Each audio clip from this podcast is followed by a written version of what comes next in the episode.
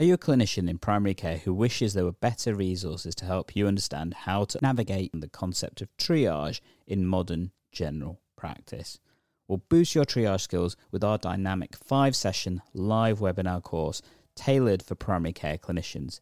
Led by myself and Dr. Ed Pooley from Difficult Conversations, this comprehensive training covers all facets of remote patient triage, whether that be digital, on call, or other opportunities. Through this course, you'll gain practical knowledge, exclusive hints and tips, and direct access to myself and Ed through open Q&A sessions of the course. Elevate your ability to manage primary care challenges effectively and confidently, and most importantly, safely. Register now to transform your triage approach at bit.ly slash GP triage course, the GP in capitals, and we will definitely catch you then. Have you ever spent ages waiting at your doctor's practice wondering why is it taking so long? In this video I'm going to explain why that might be happening and also why going to a doctor's appointment is kind of like catching a plane. Yeah, I know it sounds a bit strange, but let's talk about it as we tech enhance your primary care and learning.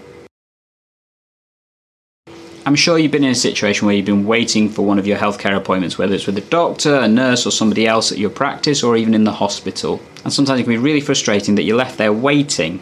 I'm going to share with you how I explain it to patients as to why sometimes you are kept waiting at the practice, how this is relevant to remote consultations like on the telephone or video, and simple things that hopefully make that experience a lot better for everybody involved.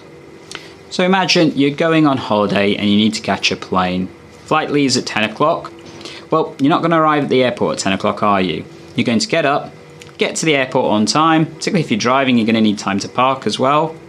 Check in, making sure your luggage has gone through if that's relevant. Get through security, board your plane with plenty of time to make sure you're ready to go off with the plane when it's time to fly. In a way, it's no different when it comes to your appointment at the practice. It's important to make sure you've got everything that you need for your appointment. So, for example, if you're going for a medication review, potentially having your medications with you, really relevant for things like inhalers and stuff, or at least having that list of healthcare issues that you've got ready to discuss with your healthcare professionals. Leaving early enough to allow for travel issues, such as, for example, if the bus is running late or if you need to find parking. Checking in at the reception desk, whether that's with the reception team themselves or electronic booking methods. Making sure you've gone through all the infection control processes, so particularly with recently COVID being around, that you follow the guidance in terms of what you need to do in, in attending your practice and then being at the right place at the healthcare centre for your appointment. Ready to go to see your clinician, nice and easy. Unfortunately, doesn't always go that way, does it? Sometimes when you're going for a flight, there may be problems elsewhere, either with the plane or in other parts of the airport, meaning that the flight is delayed. At your practice, that might be because there's problems elsewhere in the practice that mean the appointment has to be delayed. For example, this could be unwell patients, urgent healthcare issues that the clinician has to deal with, or other issues within the practice that mean that things are going slower. When you're travelling, sometimes those problems with your plane may be down to earlier problems with flights not arriving and leaving on time. And unfortunately, that can definitely be the case in practices as well. The person being seen before you may have taken longer for a variety of reasons, and that unfortunately will mean that your appointment will be delayed. I know I often try and give the patients as much time as I feel they need, and that may be more time than I've got allocated for that appointment, whilst also trying to be fair to the other patients waiting to still have contact with me.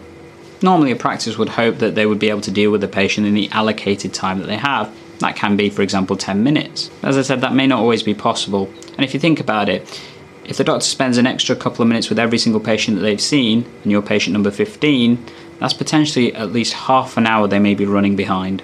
We all hate it when we're waiting for our flight to go away, and then we get that dreaded announcement that unfortunately the plane cannot take off and the flight has to be cancelled. This is likely because the plane is broken and is unsafe to fly. This unfortunately can happen with your practice appointments, and likely to be due to issues in the practice, for example, with IT failures in the practice, issues of staff illness, or other types of emergencies, and for that reason, your appointment may need to be delayed. If this happens, this is normally a significant issue, which your practice will try and keep you informed of as best as possible. But sometimes that doesn't always work so well. And unfortunately, recent challenges such as growing demand and expectations, joined with reducing staff and resources, mean that they may lead to further delays. However, one thing to remember that once your plane is gone, I'm afraid it is gone. For example, if you're coming for an appointment and you are late, unless you have a time machine, that appointment has passed. And you won't be able to have that unit of care. All practices will have policies of what to do in that situation. Often, they may be able to slot you in at another time, either later that day or on another day, depending on the capacity that is available. Just like in an airport, there's only a certain number of planes available, and we can't really make more up. And that will be the same with your healthcare appointment. If it is a medically urgent problem, then your practice will try their best to make sure they can deal with that as quickly as possible, based on the information they have and the resources available. It's important to note with many practices now offering remote consultations like phone or video consultations, if you have an allocated time for that appointment, then it's really important that you're ready for it. The same or similar rules will apply for remote consultations. However, most practices will often try at least twice to contact you. Do remember that emergencies do sometimes happen at the practice. And do remember, all practices will have their own terms and policies, which will be available likely on their practice website, kind of like on a plane ticket. Leave a like down below if you have found this episode useful, either in attending a GP practice for employment or in catching a plane. Additionally, check out this video right here that explains the various different types of appointments in general practice, or check out this video that explains why it can be difficult sometimes getting an appointment with your GP. Oh, hello there, GP learner.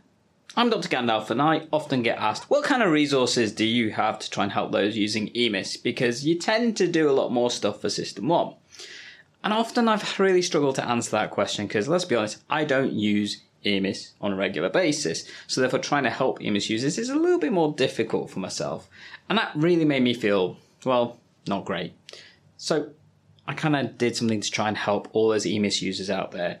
I went and had a chat with one of my colleagues, Dr. Mike from GP on the Move, and him and I have created a course that you can use to help you use EMIS so much better. That's right, if you use EMIS but you want to use it so much better, so much quicker, and in such a way that means you go home sooner, then check out our EMIS for Clinicians course. It's an online course that takes you through all the tips and tricks that Dr. Mike knows to try and basically mean you can go home quicker. That'd be a cool thing, wouldn't it? And guess what? It's currently on offer. So if you want to take advantage of this introductory offer and get access to it now, look at the links down below and check it out. Additionally, if you're a practice, network, or wide area that wants more opportunity to use it, send me an email, egplearning at gmail.com. Let's see if we can help you out.